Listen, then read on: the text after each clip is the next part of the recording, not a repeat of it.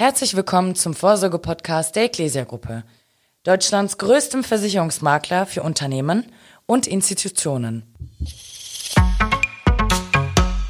Hallo, mein Name ist Mike Naskowitz, Mitarbeiter im Kundenservice bei der betrieblichen Altersvorsorge der Ecclesia Gruppe. Bei mir sitzt heute wieder Michael Schwab. Hallo Michael. Hallo Mike. In den letzten Folgen haben wir uns mehr mit staatlicher Förderung, der versicherungstechnischen Umsetzung sowie der gelebten Praxis bei Ein- und Austritten beschäftigt. Heute möchten wir uns den arbeitsrechtlichen Aspekten widmen. Arbeitsrecht und betriebliche Altersversorgung, Michael, wie passt das zusammen? Ja, da besteht ein ganz enger äh, Konnex, denn die betriebliche Altersvorsorge äh, ist immer zuerst was Arbeitsrechtliches. Die Lara hat uns das ja schon oft vorgelesen. Betriebliche Altersvorsorge ist, wenn der Arbeitgeber dem Arbeitnehmer Leistungen der Alters-, Hinterbliebenen- oder Invaliditätsabsicherung zusagt. Das heißt, es ist immer eine Sache zwischen den beiden, egal ob Versicherung äh, mit im Boot ist oder nicht. Das ist erstmal der Kern der betrieblichen Altersvorsorge, die Zusage des Arbeitgebers an den Arbeitnehmer. Viele Arbeitgeber denken ja, ich zahle zweihundert Euro im Monat in eine Versicherung und am Ende bekommt der Mitarbeiter eine Rente. Ja, das ist ja auch das, was, äh, was oberflächlich passiert. Das, was alle so sehen können, ich richte den Versicherungsvertrag ein, melde den Arbeitnehmer an und äh, zahle die Beiträge und irgendwann bekommt er dann seine Leistung daraus. Ähm, das ist so eine ganz einfache Vorstellung. Ich muss mir natürlich äh, Gedanken darüber machen, wie will ich das genau machen. Zum Beispiel, wann melde ich den an? Melde ich alle Arbeitnehmer, die in dem Jahr dazugekommen sind, zu einem bestimmten Stichtag an? Melde ich jeden Arbeitnehmer, wenn er sechs Monate bei mir ist, an? Äh, melde ich ihn nach drei Jahren an? Was hat das mit dem Thema Unverfallbarkeit nach drei Jahren zu tun? Läuft nämlich nicht die Frist von Neuem nochmal, sondern dann ist jeder Euro, den ich eingezahlt habe, gehört sofort dem Arbeitnehmer. Und so spielen Arbeitsrecht und Versicherungstechnik da ganz schnell, ganz eng zusammen. Und ich denke, in dem Zusammenhang ist es gut, ein Regelwerk zu haben, wo eben diese Fragen beschrieben sind. Wie kommt denn so eine Versorgungszusage arbeitsrechtlich zustande? Da äh, gibt's verschiedene Wege. Und ich sag mal, das ganz Klassische ist, nicht, der Arbeitnehmer verhandelt das mit dem Arbeitgeber aus. Die setzen sich an den Tisch, überlegen sich, was sie machen und schreiben das ihren Arbeitsvertrag. Das ist eine individuelle Vereinbarung. Sowas sehen wir oft bei äh, Führungskräften, bei äh, Fachkräften in gehobener Position. Da ist das durchaus äh, nicht unüblich, ähm, das individuell auszuverhandeln. Das macht man natürlich nicht immer. Ich sag mal, die Ecclesia Gruppe hat in diesem Jahr dreiundzwanzig Auszubildende und Dualstudierende äh, angestellt. Da haben wir uns jetzt nicht mit jedem dahingesetzt und ausverhandelt, was hättest du denn gerne, was kriegst du denn gerne, sondern da habe ich verschiedene Möglichkeiten. Ich kann es so machen, dass ich eine einheitliche Formulierung in jeden Arbeitsvertrag äh, reinschreibe. Dann habe ich zwar eine Einzelzusage, aber doch irgendwie so ein kollektives Element, weil alle das Gleiche haben da drin.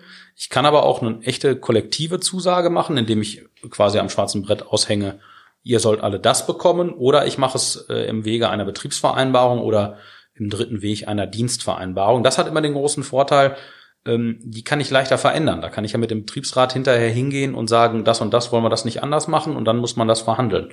Wenn ich das nicht habe, dieses kollektive Element äh, und mit dem Betriebsrat verhandle, dann äh, bin ich ja fast immer in der Situation, dass ich mit jedem Einzelnen mich an den Tisch setzen muss und dann, äh, wenn ich das ändern will. Also der Mitarbeiter muss zustimmen in dem Zusammenhang. Genau, das ist hier ein ganz wichtiges Element, wenn ich das immer individualrechtlich habe. Wenn ich bei den kollektivrechtlichen Sachen, wie gesagt, geht das auch ein bisschen anders.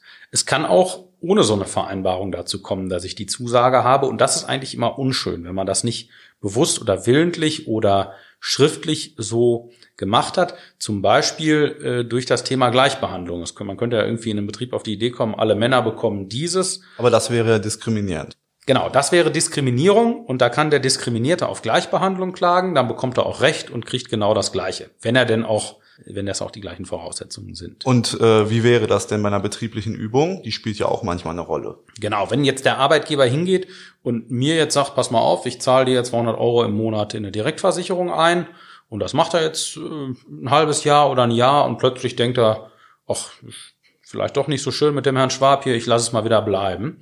Ähm, dann kann ich hingehen und sagen, du, du hast da einen Vertrag, der ein Leben lang läuft, auf mich eröffnet. Ich bin jetzt mal ganz schwer davon ausgegangen, das geht auch so weiter. Ähm, du hast auch jeden Monat fleißig Beiträge gezahlt und hast auch keinen Vorbehalt gesagt.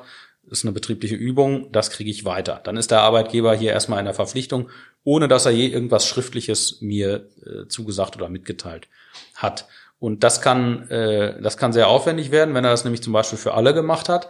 Und jetzt kommt noch ein neuer Arbeitnehmer hinzu, der sieht, alle anderen haben das, da will ich das auch haben. Da ist dann auch die Frage, ist das nicht betriebliche Übung? Hat er nicht da äh, einen Anspruch auf Gleichbehandlung in diesem Fall? Und deshalb ist es immer besser, man macht eine Versorgungsordnung, in der drin steht, wer kriegt was, ab wann, unter welchen Voraussetzungen.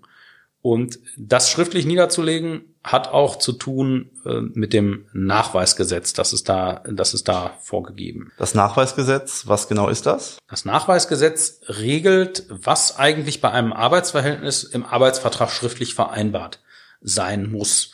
Ähm, das ist so eine Art Mindeststandard. Und wie das meiste im Arbeitsrecht ist das ein Arbeitnehmerschutzgesetz, das also den Arbeitnehmer vor der Willkür des Arbeitgebers schützen soll.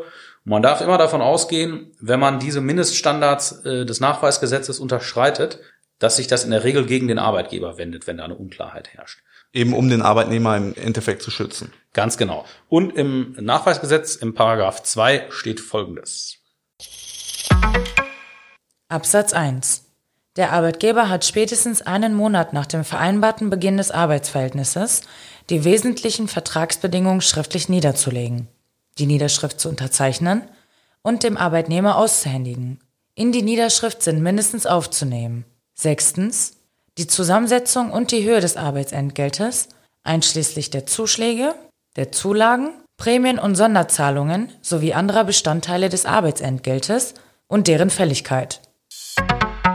Also da steht die Zusammensetzung und die Höhe des Arbeitsentgelts. Und Beiträge zur betrieblichen Altersvorsorge sind in diesem arbeitsrechtlichen Sinne Teil des Arbeitsentgelts, Teil der Entlohnung und sind deshalb auch zu regeln. Das braucht man irgendwo schriftlich. Wie gesagt, wenn man das nicht hat, ist es eher der Arbeitgeber, der darunter leidet, wenn es zu einer gerichtlichen Auseinandersetzung kommt, als der Arbeitnehmer. Und neben diesen Fragen, wer bekommt was, ab wann, wie viel und unter welchen Voraussetzungen? Was sollte noch in der Versorgungsordnung festgelegt werden? Da gibt's so ein paar äh, grundlegende Dinge auch noch, die man nicht vergessen sollte. Das Betriebsrentengesetz kennt verschiedene Durchführungswege. Direktzusage, Direktversicherung, Unterstützungskasse und so weiter. Das sollte ich vielleicht einmal aufgeschrieben haben. Passiert zwar selten, dass man aus irgendwelchen Gründen den einen zur Direktversicherung, den anderen zur Unterstützungskasse anmeldet. Aber wenn es da Gründe gibt, das zu tun, das kann ja steuerlich und so durchaus mal sein, sollte ich das auch aufgeschrieben haben. Nicht, dass irgendwann mal einer ankommt und sagt, ich hätte aber auch lieber das gehabt, warum habt ihr mir das nicht gegeben? Die Zusageart, was sage ich überhaupt zu? Sage ich zu, ich zahle dir zweihundert Euro Beitrag in eine Versicherung ein, oder sage ich dir zu, ähm, du bekommst hinterher zweihundert Euro Rente im Monat? Das ist ja ein sehr großer Unterschied. Und dann bei dem Beitrag, wenn ich also sage, ich, ich zahle in irgendeiner Weise Beiträge in Versicherungen ein, Ähm, muss ich mir auch noch vieles überlegen. Das eine ist, zum Beispiel Vollzeitkräfte bekommen den vollen Beitrag, bekommen Teilzeitkräfte nur einen Teil davon, äh, bekommt einer, der fünfzig Prozent hat, die Hälfte, einer, der fünfundsiebzig Prozent hat, dann drei Viertel, oder kriegt der dann das Volle.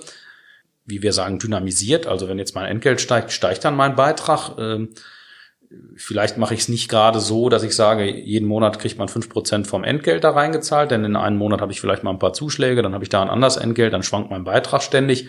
Das äh, ist auch nicht immer so glücklich, wenn das hinterher äh, verarbeitet werden muss, als eine Versicherung, die einen festen Beitrag erstmal eingetragen hat. Oder auch so ganz praktische Fragen. Jemand fällt aus der Lohnfortzahlung. Äh, wenn er einen ganzen Monat aus der Lohnfortzahlung ist, ist irgendwie klar, ähm, er kriegt den Monat vielleicht gar keinen Beitrag. Wenn er nur den halben Monat raus ist, was machen wir dann? Zahlen wir den vollen Beitrag? Kürzen wir diesen Beitrag irgendwie? Das muss ja dann auch, das ist ja nicht nur eine Frage, zahle ich das, sondern ich muss es ja auch nochmal melden. Da kann ich als Arbeitgeber mir auch an manchen Stellen Arbeit machen, Arbeit sparen. Aber solche Dinge müssen natürlich für alle gleich gehandhabt werden und die sollten dementsprechend auch in sowas festgelegt werden. Und all diese Punkte werden ja in einer Versorgungsordnung oder in so einem allgemeinen Regelwerk festgehalten. Wer dokumentiert denn dieses Regelwerk und wer kümmert sich darum? Da gibt's verschiedene Varianten. Es gibt Versicherer, die bieten dann sozusagen ihre Standardunterlagen äh, an. Die bieten aber in der Regel, also gehen die eben nicht darauf ein, was ist das, was jetzt hier der Arbeitgeber genau haben möchte, sondern die gucken, wie schreibe ich so, dass es genau auf mein Produkt passt. Es gibt auch Arbeitsrechtler, die bieten das als Dienstleistung an. Da muss man immer gucken, ist das einer, der sowas häufig macht, oder ist das einer, der jetzt wirklich nur ins Gesetz guckt, ähm, da er was aufschreibt, aber gar nicht solche Sachen bedacht hat, wie zum Beispiel bei der bei Phasen der Unterbrechung des Arbeitsverhältnisses ohne Lohnfortzahlung oder wie auch immer, wie regle ich da die Beitragszahlung. diese Spielregeln, die eigentlich erst im Verlauf einer betrieblichen Altersvorsorge alle zum Tragen kommen, dass der das auch mit im Blick hat. Und deshalb sagen wir als Versicherungsmakler, der wir uns erstmal anhören, was möchte der Arbeitgeber eigentlich hier einrichten, ihn dazu beraten, dazu sagen, folgende Versicherungsdeckung könnte das Richtige für dich sein. Und dazu bieten wir natürlich im Rahmen unseres Maklermandats auch die Dienstleistung an, dass wir sagen, wir schreiben das auch für dich auf, was du hier machen möchtest, und wir beraten dich auch dazu, wie das praktisch am besten läuft. Äh, oft hat man dann eben die Leute, die das auch über die nächsten Jahre betreuen müssen, dann mit im Boot, die das auch aufschreiben. Das ist ganz praktisch, weil da eine Menge Erfahrung einfließt. Genau, und man hat eben auch alles aus einer Hand. Vielen Dank, Michael, dass du dir die Zeit genommen hast, und dann bis zum nächsten Mal. Vielen Dank fürs Zuhören. Für Fragen oder weitere Informationen sprechen Sie Ihren Ecclesia-Außendienstmitarbeiter an oder Sie schreiben uns eine Mail an podcast punkt ecclesia punkt de. Über Feedback freuen wir uns.